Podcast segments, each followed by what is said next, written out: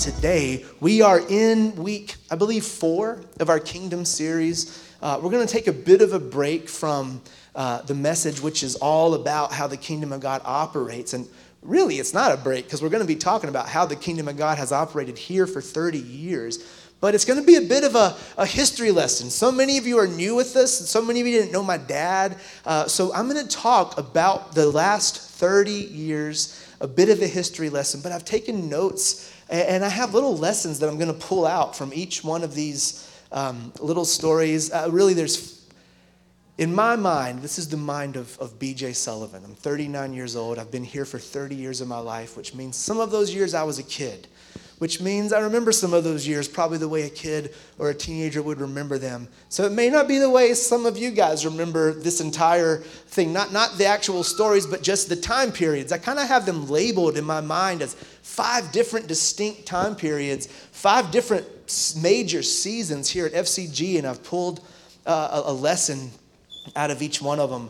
But that's what I want to talk about today. And I think this will work if it doesn't work, I'm really sorry, but I got pictures from the last 30 years that are just going to be flashing across the screen. Uh, the screen. We can go ahead and start that now. Some are from 30 years ago, some are from a few months ago. So they're kind of in a random order, but there's just going to be pictures up there for all of us to look at. Uh, there's pictures of Pastor Kent, who was our first worship leader and associate pastor, who's here with us today. It makes me so happy just moved back to Gastonia. That's my mom doing children's church fully, probably nine months pregnant with my sister Abigail. There's Miss Tony. Now, here's that's Ava Jo. Now, see, eh, my daughter has given me a perfect introduction for what you can't do, right? Because I'm going to be speaking. You can't look at the screen and be like, oh, it's Jerry, it's Tony. Aren't they so cute 30 years ago? So you can look. You can look, but you just can't, you can't gawk out loud because that's going to be. See, now you're all doing it again. You know what? Let's just watch the slideshow. There's Tom reading his favorite verse. Uh, I can't say his favorite verse out loud, but if you ask Tom his favorite verse, he'll tell you. It's one of the two verses in the Bible that you just probably shouldn't say out loud all the time. But that, there you go. First worship team there. That's Pastor Kent, Mike Cavell. That's me playing bass and Michael A playing sax. That's the day my dad made us all lead worship wearing Groucho Marx glasses. I don't know why, but that's my dad there in the front. I don't know if you saw my post yesterday, but I think he probably we probably just got full of ourselves as a worship team and needed to be a little bit humbled. Okay, so there'll be pictures up there for this whole time. Feel free to look, enjoy them. Get a picture of what the last 30 years has looked like as I tell you these stories. But once again, Ava Jo, can we gawk at the pictures out loud? Yeah. Yes, she says yes, but really the answer is no. Okay, so do your best to listen. Again, like I said, we're going to see if this works. But 30 years of ministry, listen, we have seen so much. Here's two verses I want to read. So instead of having verses up there, we're going to keep these pictures going. Also, yes, the stage was painted like a cartoon version of the Old Testament temple I, it, it, with a cross in the middle. That's my dad blowing a shofar. Uh, I was talking to John and Carol about shofars just a few weeks ago. My dad had shofars for every occasion and uh, gave them all away. He, he was not a person who was attached to things. He would have something he liked a lot, and he would give it away all the time. So I have like one of those in my office. And there's the church 30, 30 years ago. It was called New Life Christian Fellowship. Obviously, that tree's grown a little bit. All right, so I don't think the pictures will be a, a huge distraction, but keep on looking at those. I'm going to read this verse, 2 Peter chapter 1, verse 12 and 13. This is why I'm doing this today. For this reason, I will not be negligent to remind you always of these things. Though you know and are established in the present truth, yes, I think it is right, as long as I am in this tent, to stir you up by reminding you. So Peter's writing to the church here, and he says, I understand you know the word. I understand you went through all these things that I'm reminding you about, but it's good for me to remind you because it's going to stir you up on the inside. And I'm telling you, we're going to leave here stirred up today. I said this earlier, I'm going to say this again, but Psalm 84, I have not been able to read this. Or there's a song we sang last Sunday Happy are those who dwell in the house of the Lord. I've not been able to think about that verse in the past two weeks without getting emotional. And the reason is, is because my family, we've lived that verse. Happy are those who dwell in the house of the Lord. We've been through, I mean, really everything you can imagine here in Gastonia as a part of this community with our, our church established. We've been through just about everything, every season of life you can imagine. But I can tell you, the truth is that happy are those who dwell in the house of the Lord. It's not just about a building made of brick and mortar. I'm grateful for this building. I'm grateful for this property. We've been able to gather for 30 years and worship together. But you know, the church is not this building. The house of the Lord is not this building, right? This building will not last forever. One day it'll be gone. But the house of the Lord is, is, is all these folks sitting around you. The house of the Lord is, is here on the inside of you, number one. It's your family. It's, it's all of us here gathered as the body of Christ. And when we are dwelling together, when we're serving each other. I mean, our serve team gets here early in the morning and has a, a little roundup where we remind each other every week that we're not just here to serve the kids and to set out some pastries, but we're creating an environment where our brothers and sisters can come in in the middle of a busy week or whatever's going on and have an encounter with the Lord that's not distraction, but where we can focus on each other. That's why we do these things. And for 30 years now, We've been doing that here at FCG, and I'm telling you, thousands and thousands of lives have been changed. I've just been recounting the testimonies all this week in my heart. Lisa and I were leading worship in Colorado this week at an event with Andrew Wommack, and you know, you, you play music and you, you have some downtime, and you play music and you have some downtime. So, didn't have all the regular stuff throughout the week, you know, taking up my time. I was having, I had a lot of time this week to recount the things that the Lord has done here, and it has stirred me up. So here's a bit of history with some lessons mixed in. Some of you just don't know what you're a part of. But in 1984, goes back to 1984, my mom and dad, my dad started pastoring his first church, Shiloh United Methodist in Concord, North Carolina. Now, what the Methodist church didn't know is that a few years before 1984, my dad got filled with the Holy Spirit and was a spirit filled, tongue talking wild man uh, who was put in a suit with a backwards collar and given a little country church in Concord, North Carolina to pastor over. And uh, I believe the church grew while they were there. And then in 1984, in 1988, the denomination moved mom and dad to Gastonia. And, and I feel like if it wasn't immediate, very quickly after, they knew they were called to this city.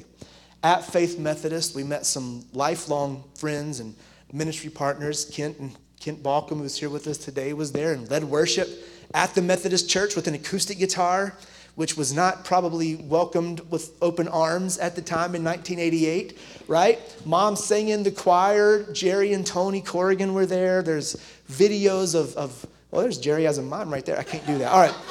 Uh, there are videos of, of all of us kids, Corrigan kids, Sullivan kids, in little kid productions in the Methodist church. And all the time at the Methodist church, my dad was meeting with a group of pastors at 5 a.m. on Sunday mornings from multiple denominations, which did not happen that much back then. But cross denominational 5 a.m. prayer in the basement of Faith Methodist Church. And let me tell you, revival broke out in that church. People were coming in from off the streets that had never been saved and getting saved and beginning to, to be a part of the ministry. There are people that serve as executive pastor roles here in the city that got saved at the Methodist church with mom and dad. In fact, he'd be proud to say this, but a good friend of ours, Terry Mole, is the executive pastor at Union Road Church of God. He got saved in the Methodist church when my mom and dad led him to the Lord. There's people serving all over this community who were impacted by the ministry at Faith Methodist for the four years my family was there. And then during that time, the Methodist church told my parents, You're going to have to move. We're going to have to move you probably to, I think they were saying, a little mountain town somewhere, right? But they knew they were called to Gastonia.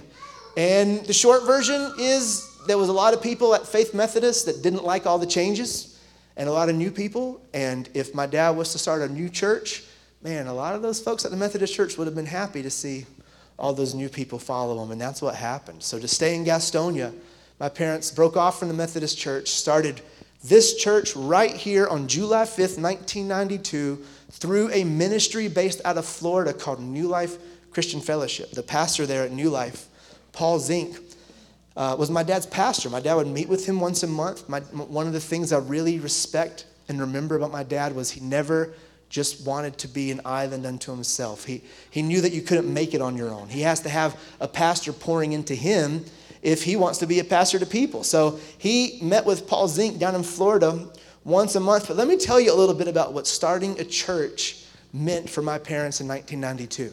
It meant that God said do something, and here's what their yes meant in the natural. In the natural, their yes meant leaving the one salary the family had, because my mom was a stay at home mom. It meant leaving the parsonage that the church paid for.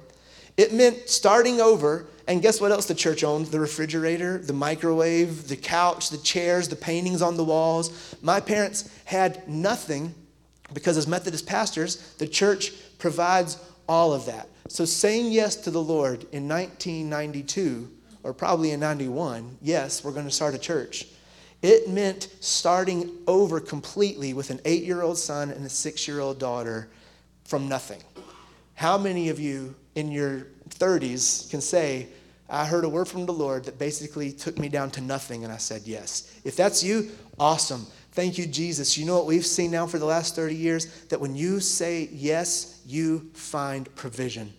That's what I spoke to Aaron and Macy even a few weeks ago when we talked about them moving on. I said, listen, if y'all are saying yes to the Lord, you're going to find more provision than you've ever wanted. What does that come from? Well, all through the word. One of my favorite stories is Elijah.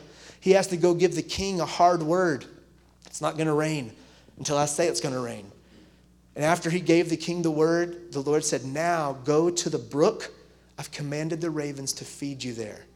That's called your place called there, right? We just got back from Andrew Wommack's campus in, in Colorado. When you pull up onto his campus, there's a sign that says, Welcome to your place called there. But listen, when you say, Yes, Lord, I'll go to there, when you get there, you find provision. And a lot of times you just don't see it until you get there. It's there waiting on you. The ravens had food, they were there at the brook. All he had to do was go to it. And isn't that a picture right there? The ravens can fly. Why didn't they just bring him the food? No, he had to go to there. When you say yes to the Lord and you go to the place called there, you find provision even when in the natural it makes no sense. The Bible says that He gives us grace for the time of need. So there's not some type of physical account that you can look at and say, all right, I got five grams of grace left, so I can say yes to this one thing that only cost me two, right? I got three more left. That's not how it works. You just got to have faith. You got to believe that there's grace for the time of need. You say yes, you go to there, and you see provision every time. And, and, and from that time of life in the ministry of this church, uh, my parents really starting this 84 to 92 i think that's the biggest lesson we can pull from that. When you say yes and you go to there the place god is calling you you find provision every time. And let me tell you there's a common thread that you're going to see from 1984 all the way to now and that is prayer and worship have been the common threads for 30 plus years of ministry. Prayer and worship not rushing and, trying to get through the worship section so we get to the important part. Uh, my mom was telling me a story. It ended up being the largest giving day in the history of Faith Methodist Church, but my dad one Sunday said, Hey, we're not going to take up an offering today. We're just going to worship or we're just going to do whatever, but we're not taking up an offering.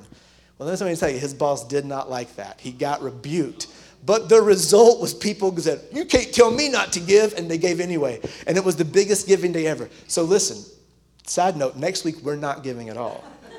All right? Next week, don't come prepared to give. Just come on to church and, and, and uh, we'll see if it works again. Actually, we're just going to give next week. We give every week. Just, y'all are in a church that, that uh, needs to be provoked, which is awesome.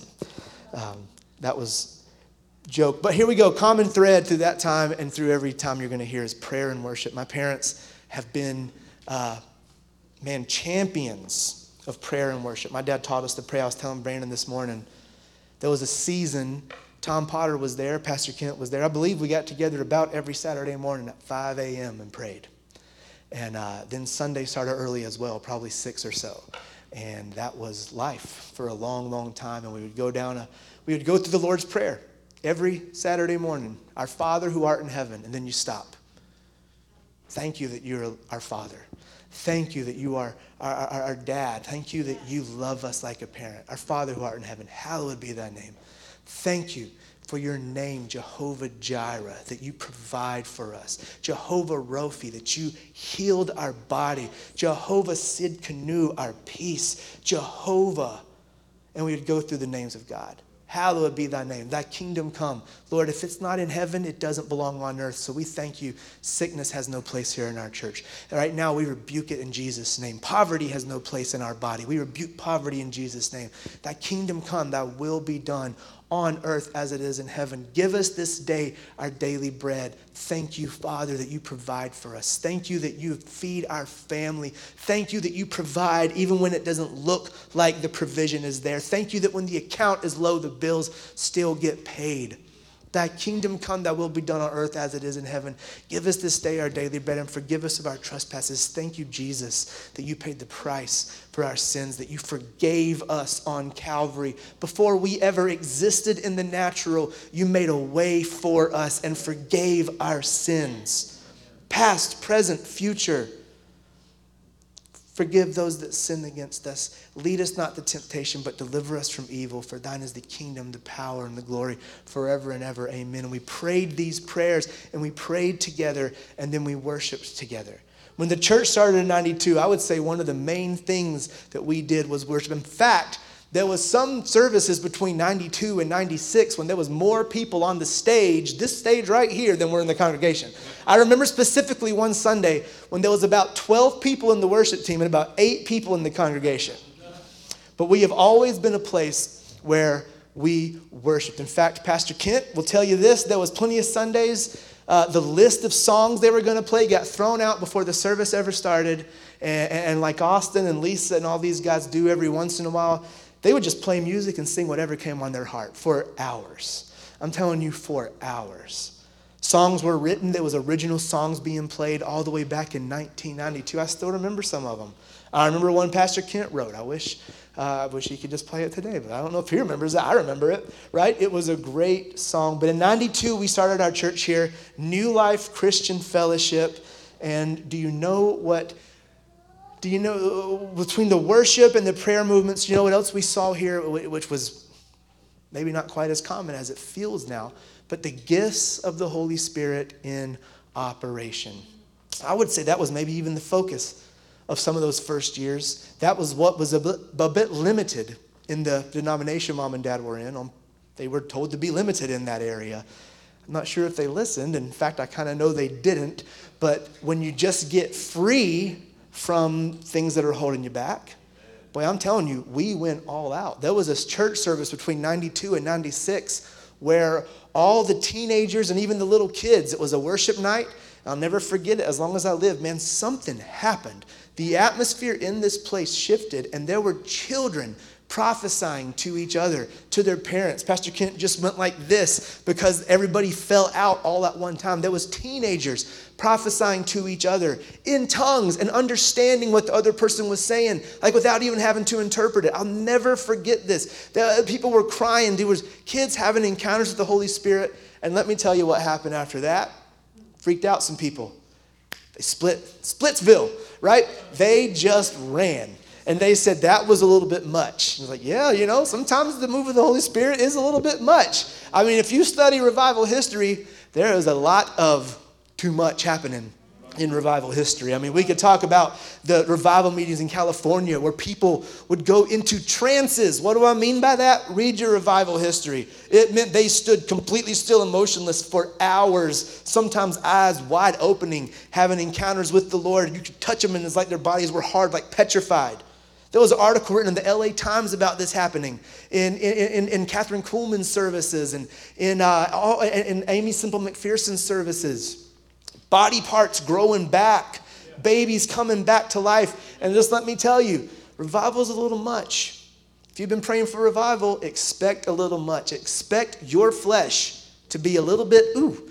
You know why that happens sometimes when someone's moving in the Holy Spirit? Because your flesh says, oh, that's not normal. Because it's not normal to your flesh. It's a spirit thing. When someone starts speaking in tongues, that little thing you get where you're like, oh, man, this is kind of weird. Yeah, your flesh thinks it's kind of weird. Your flesh doesn't understand it. But you know what? Revival is a little much. And there was some stuff happening, and a lot of people left, and they weren't here anymore. I remember, man, we didn't have Facebook and Instagram back then. When your friends left the church, you just didn't see them that much. It was a sad thing back then. It was, it was like, well, hope you invite me to your birthday party, you know, because that's probably the next time I'll see you, buddy. But through all those times, and some of them were hard, right? I remember as a kid hearing mom and dad talking about paying bills and even paying some of the church bills themselves over the years, right? We weren't always debt free. We're debt free, thank you, Jesus, because of so many years that these guys sowed and sowed and sowed, and sometimes it was hard. But there was always grace for the time of need.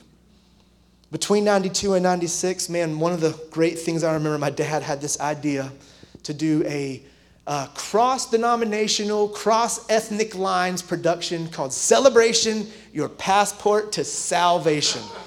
There are people that remember this right now in the room shaking their heads saying, Oh God, because I'll tell you what, it was a production and it was massive. And on purpose, my dad called some of his friends uh, who, who pastored churches that didn't have congregations that looked like ours. Let's just be honest. Our church was mostly white, theirs was mostly black. Another church that was mostly white, another church that was mostly black. And dad got them all together and said, We got to do something to start breaking down some of these ethnic barriers in this city. So let's do something together. So my dad and another guy wrote a production that was just a little bit everywhere. It started off, it was about worship and, and, and how people worship in different countries and, and, and different time periods. And there was costumes and there was rehearsals. And the Holy Spirit broke out at some of these rehearsals and we couldn't even practice because people were just worshiping. And then we rented Ashbrook's Auditorium and I believe sold it out for three or four shows. They both said, Yeah, yeah, we sold it out. Sure. That's how you remember it. See, that's how I remember it. We sold out Ashbrook, which at the time seated 30,000 people. And no, it didn't really. It's, it's the same size now as it was then. I think it seats like 1,200 people. But it was a crowd, and it was awesome. It was awesome. And guess what? Nobody else I know of was doing that. And uh, it was powerful. I have the brochure in my office. I, I, I can show y'all one day. We can have it up here. But celebration your passport to salvation. I think for somehow it also ended up with Von Trapp children singing the Cuckoo Clock song at some point as well, which I know isn't really worship, but I just remember the Von Trapp family having a scene in this thing. I don't know. I don't know. Uh, but you know, 1 Timothy 6.12, Paul's writing to Timothy and he says, fight the good fight of faith. He says that because, I mean, sometimes it's a fight. You've heard me say this before, so I'm going to say it again. The only kind of good fight is one you win. That's why Paul said good fight, because if you don't quit, you win. And there was some hard times in 92 to 96, even beyond. But you know what? You don't quit and you win. And we're all fruit of that right here, right now. This morning is proof and fruit that if you don't quit, you win. In fact, one Sunday morning during this time period, my dad did quit. Some of y'all remember that. He walked up on stage and he said, okay, I've had enough. This is our last church service. We're quitting after this. It's just too hard. And he was done. He said it just like I'm talking to you. And there was a little lady, there's a picture of her in one of these pictures, Mama Prieto. She did not speak much English. She walked very slowly and she sat at the back. My dad quit and she walked very slowly down this aisle. And she comes up here and she grabbed his tie and she pulled him down. And in pretty good English, she said, You're my pastor, and I'll see you here next Sunday. And he said, All right. I guess we'll be back next Sunday. And then she walked back down to her seat, and we finished church. He quit, right? But thank God she didn't let him, because if you don't quit, you win many, many, many more years of successful ministry after that. In 1996, I think it was around 96, I might have the year a little bit off uh, my dad's pastor in Florida said, Listen, you're, you're, you're, driving too much. It's a strain on your family. You need to start, you need to have somebody more, more local that can pastor you and spend more time with you. I think he introduced my dad to a guy named Randall Worley who pastored a church called Lifespring in Pineville. My dad instantly connected with them. They were from the same, same place, west side of Charlotte, played sports together growing up. And Randall was just, uh, had been kind of in the, spirit filled ministry a little bit longer than my dad. So my dad started to look to him as a pastor. And just like he wanted to call our church New Life uh, after the first, first man that pastored him, Paul Zink, he wanted to call the church Life Spring after that. So we changed the name to Life Spring. And uh, that, that was what the church was called from 96 to 01. And during that time, I remember there was so many formational, like fathers in the ministry would just speak into our life. A man named Dick Reuben, there's a picture of him up here. We met him during the Brownsville revival. Our family went down to Brownsville during that revival, and Steve Hill and John Kilpatrick prayed over us. I remember that laying hands on my sister and myself, and we I remember falling out on the altar with my sister right beside me when these guys prayed for us in Florida. A man named Dick Reuben, who was a part of that revival, came up here, I think a few times. A lot of you guys were here. Some of y'all weren't a part of our church, but we were at um, things together that this guy Dick Reuben did. He led us in a Seder meal, the same meal that Jesus served to the disciples, the Last Supper. He, he led multiple churches here in the city in a Seder meal that was so special uh, when he did that. He, he, he was a Messianic Jew, so he, he knew all about the history, and it was just so special having him come speak into our lives uh, during that time period. That's also the time period I started leading worship. I always say this, Kent, I don't know if you ever heard me say it, but uh, my dad, man, gave me an opportunity to jump up on stage and lead worship with the band when I was like 11 or 12 years old. I remember the Sunday I was getting water from that water fountain I think Kent was standing close by. My dad just grabbed him right before service and said, Hey, get a microphone up there for BJ today. Let him sing with y'all. And as an adult, I'm like, Boy, I'm sure that drove Pastor Kent crazy. But either way, he did it. He gave me a microphone and even showed me a few guitar chords, let me mess around with his guitar when it was here, and probably broke strings on it and, and uh, put dents in it, whatever. But, but they gave me a place, and, and that's something that, uh, as a pastor, man, that's where that comes from in my heart and Lisa's heart. We have both seen our parents give people places for our entire lives. My dad and mom did it with me. They, they had me up there singing, and Pastor Kent made that place for me, and I'm so grateful. I mean, I've been on this stage leading worship for like 27 years or something. I mean, that's a long time uh, to be doing that. But that was awesome. During that time, we had a, a youth group. Man, we had an awesome youth group. I had a youth leader that led me in the baptism of the Holy Spirit right here on this altar when I was 12 years old. I got filled with the Holy Spirit. And let me tell you, if you're not filled with the Holy Spirit, then what are you waiting on? Let me tell you how important it is. Let me just take a side note and tell you how important it is to be baptized in the Holy Spirit. The guys that walked with Jesus for three years, that saw him do the miracles, saw him resurrected, and were seeing him ascend to heaven, Jesus told those guys, Go lock yourselves in a room and don't tell anybody about me until you're filled with the Holy Spirit. Just let that sink in. Jesus said, Don't even go tell people about me. Don't even go preach until you're filled with the Holy Spirit. Because let me tell you, without the Holy Spirit, it's just a religion. And Jesus didn't want them going and spreading some dead religion with no power, no love, no kindness. The fruit of the Holy Spirit love, joy, peace, patience, kindness. Going and telling people the good news without love. Paul said it's a clanging cymbal. So Jesus said, hey, don't go out there and be a clanging cymbal. Lock yourselves in a room, and when the Holy Spirit fills you up, then go tell people about me. Come on. Let it sink in. I hope that's what you're doing right now. I hope you're just letting that sink in because that's how important it is to have the Holy Spirit indwelling on the inside of you. And I'm so grateful that when I was 12 years old, I don't even remember the day I got saved, but I remember the day I got filled with the Holy Spirit right here at this altar. I also remember this time uh, in 1998 when Mike Cavell was, was leading worship up here, singing a song he wrote called Pouring Out a Blessing. I was sitting right where Anthony and Mason are sitting, about right there, and, and I heard the Lord speak to me while Mike was leading worship. And I was just in a moment of worship, and the Lord said, Pursue me, don't pursue any earthly relationship. At the time, there was this girl I was really interested in dating, and I just heard the Lord say no.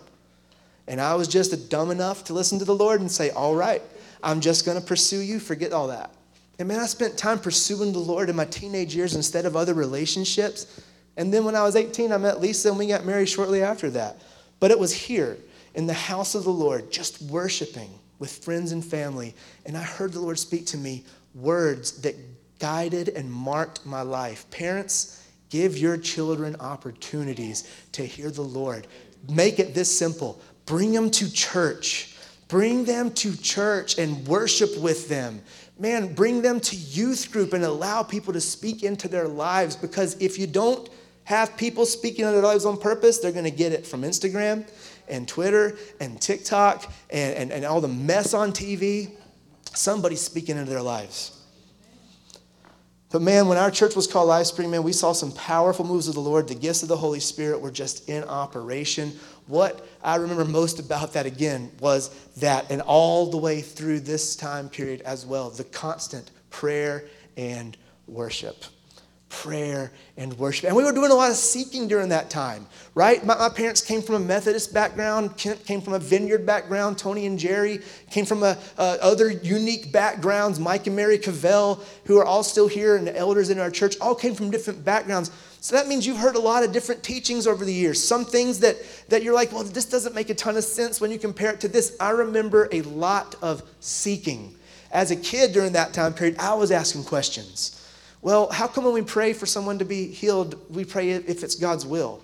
I mean, does God want us to be sick sometimes? I remember asking that question when I was 16, 17. There was a lot of us asking questions like that. And then something awesome happened. In 2001, uh, my dad's pastor, Randall Worley, was kind of moving on to a different part of his ministry and didn't it wasn't it was it was kind of like you, might, you got to find somebody else pastor barry i can't be your pastor anymore and my dad and mom, I think, maybe felt a bit homeless, possibly, but then my mom got invited to speak at a women's meeting. Just keep saying yes to the Lord. Just keep saying yes when He says to go. Because my mom didn't know these people. Somehow they asked her to come speak. It was probably the first time anybody had ever done that. She goes to this women's meeting and she's speaking. There's a guy sitting behind my dad who he'd never met before, but he just started flicking my dad's ear. Just started messing with him just flicking his ear, messing with him, blowing on the back of his neck. I, I, mean, he's Pastor Dean's a weird dude, right? He was just behind my dad messing with him. And so after this meeting, my dad says, Who are you? Why are you doing this? Well, my name's Dean Melton. I pastor a church on the west side of Charlotte. That's where my dad grew up. So again, they, they found some common ground there. And uh, he, the, whatever he said to my dad that night, it just sparked something in my dad. He said, Can I start spending some time with you? My dad would go to his office and spend time with him. And before a few months went by, my dad said, I, I really would like for you to be my pastor. Pastor Dean said, Well, I'll be your pastor. So, just like the other times, my dad said, Well, I want to call my church what your church is called. So, we changed the name again Freedom Christian Center of Gastonia in 2001. Pastor Dean is Lisa's uncle. So, I met my wife during this time. Uh, we met Andrew Wommack during this time. And one of the things that Pastor Dean and Andrew Wommack blew our minds with as leadership and as people in this church is they did the simple thing of taking everything back to the Word. What does the Word say about the matter? We started a Bible college right here in, in the church. Andrew Wommack had a Bible college. His Bible college is huge now, Charis Bible College. Back then it was called Colorado Bible College. Here's a quick story. I always told my mom and dad I was going to go to the college they had at church. They did not have a college at church. When all my friends were going to college, I still didn't have one. But in September of that year, we met Andrew Wommack, and he said, You know, I have a Bible college, and we're doing extension campuses. Would your church want to host one? So that sounded fun. So we started a branch of Colorado Bible College, and in either late September or early October of the year, all my friends went off to college. I was sitting right here in this sanctuary Tuesday nights and Thursday nights, and we were hardcore. We started at 7, and the last class was over at about 11, 11.30. And we did that every Tuesday and Thursday. I had 16 classmates. One of them was Lisa, my wife. And we sat beside each other and we took notes together. And one day I looked over and she wrote the words Lisa Marie Sullivan on her notes. And I was like, oh man. But I was also pretty dumb, so I was like, that's pretty random. She's dating someone with the last name Sullivan?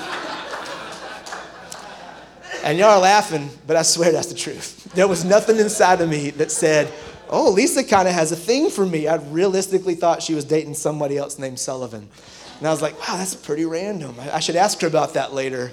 In fact, in fact, we spent every day together for about a year, or not even a year, probably six months before her cousin Todd pulled me into this room and put a candle that he had prepared ahead of time that had wicks on both ends because I was dating this girl. We were dating, named this other girl named Heather. And my, he, he, he had this candle, and it had a wick on both ends, and he lit it. And he started telling me this story about the boy that burned the candle at both ends. We were writing songs together. We were, we were in Bible college together, and, and I had no idea what he was talking about. I was like, Todd, what are you doing? Why, what are you talking about? And by the time that the candle's burning my fingers, he says, do you really not know that my cousin is, likes you? And I said, No, she doesn't. And he goes, Yes, she does. And that was the first time I thought about that. Uh, I was very excited about it. Still didn't believe him. I did not believe him. And it wasn't, it was months later. I finally uh, had broken up with this other girl and talked to Lisa about maybe does is there do you think you actually might be interested in in, in me? She's like, nah. But that's what happened. And, and, we met Pastor Ernie. I'm so grateful. We met my mother and father in law, Derry and Karen Jolly, who started Ambassadors to the Nations. We got very involved in missions. Man, we had people in our church that would go on mission trips all the time with Derry and Karen, especially Lisa and I would go all the time. But in 01, that's like when, uh, when, when the dots just started connecting. We started doing Bible college. All of us, the entire leadership team, sat here and did Bible college. And those questions we had during the previous season, why do we even say it? Lord, if it's your will, please heal. Well, we shouldn't say that. It's gibberish. It's God's will to heal. God wants us well. All of a sudden, we have this revelation knowledge of that. Well, what else do we know? Well, we know that, that, that, that, the enemy comes to steal, kill, and destroy. That Jesus came to give us life and life abundantly. We started taking everything back to the Word. And from 01 to 2016, until my dad passed away, all I can tell you, it was like building a foundation that was unshakable. And then in 2016, I can tell you proof of that. When my dad passed away unexpectedly on July 8th, so uh, oh, two days ago was the sixth anniversary of the day he passed away. I know a lot of you weren't here, but the first Sunday, he was gone. He died on a Friday. It was a Sunday morning. Uh, my in-laws came to run the service. Of course, we'd been a, we'd been in, in a, directly connected to Freedom Christian Center in Charlotte and Pastor Dean, these guys at this point for 15, 16 years. And so my in-laws came to do the service, and my father-in-law grabbed me right before, and he goes, "I know you don't want to, but you got to say something. You got to talk to your church because." My mom had just pointed out to me the day before that I was the pastor. I hadn't thought about that either. She said, I told her I think she is. And she goes, No, it's you. You're the pastor now.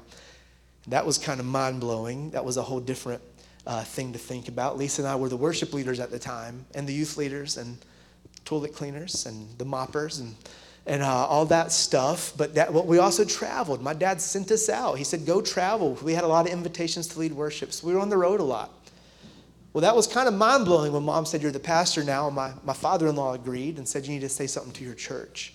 So I stood up in front of our church, and after 15 years of taking everything back to the Word and having a foundation on the Word, we saw and I saw the words of Jesus in Matthew 7 completely in action. It says, Anyone who listens to my teaching and follows it is wise, like a person who builds a house on solid rock. Though the rain comes and torrents and the floodwaters rise and the winds beat against that house, it won't collapse because it's built on bedrock. But anyone who hears my teaching and doesn't obey it is foolish, like a person who builds a house on sand. When the rains and floods come and the wind beats against that house, it will collapse with the mighty crash. I've spoken to at least five or six other people in the past six years who lost a pastor and the church completely dissipated and fell to nothing. When my dad died, the first thing I said to our church I stood up here and I said, This was not God's will. My dad was supposed to get up off of that bed. And I stand on that to this day. He was supposed to get up. He wasn't supposed to die at 59. None of us are either. Right? We're supposed to have an expected end, a hope and a future. This is what I said next. I don't know why he died. I still say that. I don't know why it happened. But we have a foundation that's built on the rock of the word, and the rock of the word says he was supposed to get up. And you know, we saw miracles before that. We saw people healed of cancer before that. We've seen heart conditions healed. We've seen legs grow out in front of our eyes. We've seen the miraculous. And then he died. And the next thing I said was next time somebody comes in here with a heart problem, we're not going to think about him dying. We're going to speak to it, we're going to pray, and we're going to see it healed. Do you know within just a few weeks of him passing away, we prayed for uh, my friend Tamara. There's a picture of the roots up here. We prayed for Tamara, who had three discs in her back, who were com- they were completely disintegrating. We prayed, and, and miraculously, she went for a X-ray the next day for a surgical consultation, and she had three completely whole discs. That's called a creative miracle. They weren't there before, and they were there the next day. That's powerful. And let me tell you why we still see miracles, why people are still getting healed, because the foundation is the word. And even when we don't see it in the natural, we still choose to believe it. Well, he died, and we don't know why, but we still choose to believe God heals every time. We still choose to believe it. So we saw that because of my dad, because of my mom, because of the leadership team here.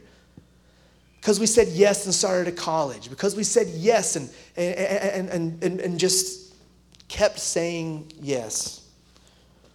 When something earth shattering happened, when something that changed everything about our church and our family happened, I'm telling you, we weren't shaken. The church has only grown since then. It's been steady growth in every way possible now for six years. And it's not because we're young or whatever and he was old or something, we painted the building or whatever, we did renovations. None of that's why. Man, if that was how make a church grow the right way, then every church in America should just do that, right? But that's not what happens. No, it's, it's the Lord that brings growth, it's the Lord that brings increase, and we just kept saying yes. So, you know, 20, 2001 to 2016, man, that was like building a foundation that wasn't shaken. It took a lot of unlearning. You can ask anybody that was here from that time. There was a lot of unlearning that happened. Lisa and I say this all the time. We are so grateful we're raising our kids in an environment and a church that points to the word, and they're not having to go back and unlearn a bunch of dead religion. They're not going to have to go back and unlearn a bunch of dead ceremonies that some tradition threw on them, but they just get to go to the word and operate in grace from start of their life to the finish. Man, since 2016 to now, we could talk all day about it because it has been a very full, awesome six years. We've done renovations here. I just mentioned that. We've done renovations. That's a whole nother story. Just let me tell you, we spent in real dollars, $77,000 went into renovations here. Out of our church account, after we added up all the checks we had written, it was 7,700 or something. It was like exactly only 10% of the real dollars that went into the renovation came out of our church account. People stepped up when we were doing renovations and don't even go to church here, called me and said, What can I do? I want to pay for something. Somebody paid for the floors to be redone. Somebody else paid for us to put in an AC unit. I mean, it was awesome. And that was renovations. We didn't pay for a dollar worth of labor. Some of you, all of you, there's pictures up there. We're serving. We had people sanding this floor that have never sanded floors before. Me and my brother in law built that. Neither one of us are handy whatsoever. Elijah said, I need somebody who's a five out of 10 handyman to build this wall. BJ, you're probably a two. Clint, you're a three. Together, that makes you a five. Let me show you how to do it. And he showed us, and we built that. And Bethany helped, because uh, I have a picture. Bethany helped, Tia helped. We built that little decoration right there. We cut the wood, we pinned it into the wall. It's still there six years later, right? That's pretty good. I think I went up to a four. I was a two, I'm a four now. And then we moved and we did renovations on our house our, ourselves too. So I'm going to say that took me to a five. I think I'm a five now out of 10 when it comes to handiwork. But we did renovations here and it was awesome. The Lord spoke to Lisa and even told her recently that, that, that, that there's going to be spiritual things that come from the natural things. And when we did these renovations, it wasn't just to do it, it was because the Lord said to do it. We said yes and we saw provision. And in the last six years, we've seen so much provision. We've never had uh, much of a staff here. My dad was on staff, I was on paid staff for a while. Now we have five people on paid staff. I cannot tell you how much of a dream it is to work hand in hand with my best friends on staff here at church. And we have bigger vision than that. We, we, have, we see more in the future, and we're, we're headed in that direction. But that's a huge deal. We have volunteer staff that are here at, at leadership meetings and that love nothing more than just to serve the community, love on you. Uh, Pastor Tom and Michelle, as our family pastors, listen, Pastor Tom and Michelle know your birthday. Y'all, did y'all know that? They know your anniversary. So when you have a birthday, when you have an anniversary, look for Pastor Tom and Michelle to reach out and talk to you because they love you that much. We got people here. This team is a dream. This team is a, a dream and it's growing and we're so excited. You see that? Taking the limits off God. That's what was up here for years and years and years. And we're going to find a way to put it back up. Not up there but man, we're going to bring that phrase back. Why is that so important? For 30 years. man, the fight is taking the limits off God. He is unlimited. And it says in the book of Hosea, the children of Israel limited what God wanted to do through them. Man, if you read the word, you see over and over again how in people's humanity, they limited what an unlimited God wanted to do. We got 30 years of trying to take those limits off, and I'm looking forward to the next 30 and beyond. It has been an awesome, awesome thing. You know, one more funny story. Uh, when, when, when we started pastoring, Lisa and I, for whatever reason, one of the things that came up was we just wanted to have the word Gastonia in our name because we are so called to this community. So, Freedom Christian Center of Gastonia was kind of the name, but it's like that's so long. Maybe we could just shorten it to Freedom Church Gastonia. So I think I'm thinking legally. I'm very, uh, I'm kind of a, a, a, detail person. So I actually reached out and talked to somebody at the IRS. I got somebody to answer, and uh, I said our name of our church is Freedom Christian Center of Gastonia. We we want to change it probably to Freedom Church Gastonia What's that process look like? And the guy says, You don't need to change it. It's almost the exact same thing. You can write checks and do business as Freedom Church Gastonia with that name. You should just do that. So we went to the bank, and, and I'm thinking, All right, the IRS says we should just call it that. The bank says this isn't hard, but I just kind of need a sign. I need a sign. Should we do this? And I don't always ask for a sign, but I literally felt the Lord say, Ask me for a sign. I pulled up to church the next day, and the literal sign that had been on the front of our church for 15 years said Freedom Church Gastonia. It didn't even say Freedom Christian Center, it said Freedom Church Gastonia. And I guess I just never realized it. It was the big banner hanging on the front. There's a picture of it up there. It had been in front of us, and on the church it said Freedom Church Gastonia for 15 years. So, never, uh, so without any further thought, we just went with it. And so that's how we have been called Freedom Church Gastonia now for the past six years. And let me tell you, it's a good call because if you look up churches in Gastonia, Freedom Church Gastonia is the first one every time. Every time. Go Google it at some point today. Just look up churches in Gastonia. Our website is the top one, I guess, because we have Gastonia in the name, because we do not pay for that at all. Right? So, that's pretty good. Here's what I want to say this lesson from these past six years. The Bible says this in Proverbs 10:22. The blessing of the Lord makes a person rich he adds no sorrow with it. He adds no sorrow to his blessings. Listen, six years ago, it was like a season that started with sorrow. And, and, we still, of course, feel it. As a family, we still feel it as a church. But sorrow isn't a negative thing.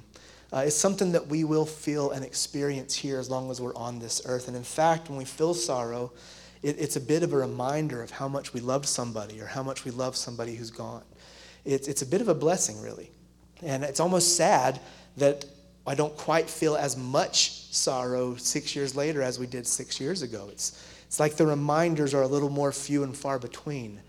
But as a believer, we have this promise that joy comes in the morning, that our mourning becomes dancing. Our sorrow is turned to joy. Jesus fills it with us. Jesus fills and experiences all of it with us. The Bible says in Isaiah, he was a man of constant sorrows. In Romans, it says the oil of gladness was poured out on him greater than any other. He fills the sorrow, he experiences the joy with us. He never leaves us alone. And let me tell you, we've seen blessing after blessing here at FCG the last six years. And there hasn't been, there hasn't been, well, this is great, but, but, but. I mean, no, no, we have seen the hand of the Lord move. And you know, I wrote this this week on a social media post. My dad should be here, right? He should be here. He's not. But it doesn't mean it's the end. We're all going to see him one day again. We'll be there with him in heaven. Until then, Man, I'm so thankful that we had a pastor here for 24 years and a pastoral team, elders, that taught and stood on the Word of God and weren't afraid to say, hey, we might have had it wrong a little bit, but here's what we're seeing now. And, and literally, as a group, as a church, almost shifting even theologically together. That was awesome. That's powerful. I, I don't know if you see that that often, right? But, but we saw it here, we experienced it here, and these past six years have been awesome. I'm so excited to see where the Lord's taking our church. I'm so excited to see how He takes us even further and deeper into this community. Y'all know we started declaring these verses a year ago that the blessing that rests upon the righteous is enough to lift an entire city up. Listen, Gastonia, the surrounding areas, it's got to start right here. It's got to start in our own homes. But man, we are impacting the city. And I'm so excited to see how much more of an impact we are called to make. Listen, I could go on and on and on. I know I'm already a little bit over what we normally do, but it's 30th year anniversary, right? And we're eating here, so you don't have to go like wait in a line or something. We have homemade, home grilled, in the rain burgers and hot dogs, and I think there's chips and, and, and all kinds of things. And we're to do baptisms. And if it's raining, then you're going to be wet anyway, so it doesn't matter. This will be just fine. Uh, so we're going to have fun. There's a bouncy house out there, so we're just going to celebrate. So I know I'm a little bit late, but please stick around. Eat with us. There's going to be plenty of food for everybody. Uh, there's going to be plenty of, it'll be good fellowship. So meet somebody you don't know, maybe. Reach out, sit with somebody. If we can't get outside, we'll set tables up in here. We'll make it, we'll make it work. Again, that's ministry right? You just make it work sometimes. My mom told this great story this morning. I'll close with this. So the band, y'all come up. My mom told this great story this morning of the day. I, I got to be honest, it reminded me of me and Lisa a little bit. It was the day she said they were they, they got curtains for this sanctuary, and it was a Saturday night, and they wanted to hang these curtains, and so my dad had the idea that I actually witnessed Pastor Kent do more than a few times to reach the ceiling uh, you stack an eight foot table on top of another eight foot table, and then the 12 foot ladder on top of that second table. And then you climb up, you get an additional, you know, five or six feet. So my mom says to my dad, Barry, this Saturday night, you don't need to fall off that ladder and hurt yourself, and we can't have church tomorrow. And he said, Well, you just need to pray while I'm up here, which means if I fall, that's your fault. You weren't praying good enough. So she says that he climbed up the ladder and we probably honestly could tell a thousand stories about stuff like this. But he climbs up the ladder, hangs the curtain, and not only did the curtain look beautiful, mom said she was so relieved that he didn't fall off the ladder and hurt himself that when he went to the sound system, this is something I do all the time, and played his favorite album through the church sound system, which was Paul Simon's Graceland that he played it through the big system, and my mom, who did not dance, was so relieved that he was alive, just danced with him that night. And they spent Saturday night dancing to Paul Simon in this sanctuary. Uh, and she said she had never let him lead before. She always thought he was a bad dancer, but that night she was so relieved and relaxed, she let him lead and realized he was a pretty good dancer. She was the bad dancer. But that night they had fun dancing. And I can't tell you, but I, I, can tell you story after story. And you know what they go back to? To me, is happy are those who dwell in the house of the Lord. Tia can attest. Saturday after Saturday, our family of four at the time doing yard work, right? Pastor Kent would join us, Jerry would join us, doing yard work all day on a Saturday. But there's some of my favorite memories. Because you know what? Happy are those who dwell in the house, Lord. I'd rather be a doorkeeper in your home than anywhere else. I'd rather sweep the floors of the sanctuary than, than be anywhere else. I'd rather be here at 8 o'clock on Sunday mornings making coffee and pastry for you guys. We don't make the pastries. I'd rather be putting them out on plates than anywhere else on Sunday morning. I'd rather be hanging out with the youth on Wednesday than anywhere else. And man, we have such an awesome, awesome place here. And I can tell you, without a shadow of a doubt, happy are those who dwell in the house of the Lord. Man, thank you, Jesus. Let's all stand together. Thank y'all for letting me go a little bit over. Let's close this out. Let's close out our 30th anniversary service with just some focus on Jesus and a few minutes of worship here. We'll still have our prayer ministers come up after this, but let's let's just worship for a few moments. I know I'm going to lift up a grateful heart stirred up from remembering the last 30 years of ministry here. Thank you, Jesus.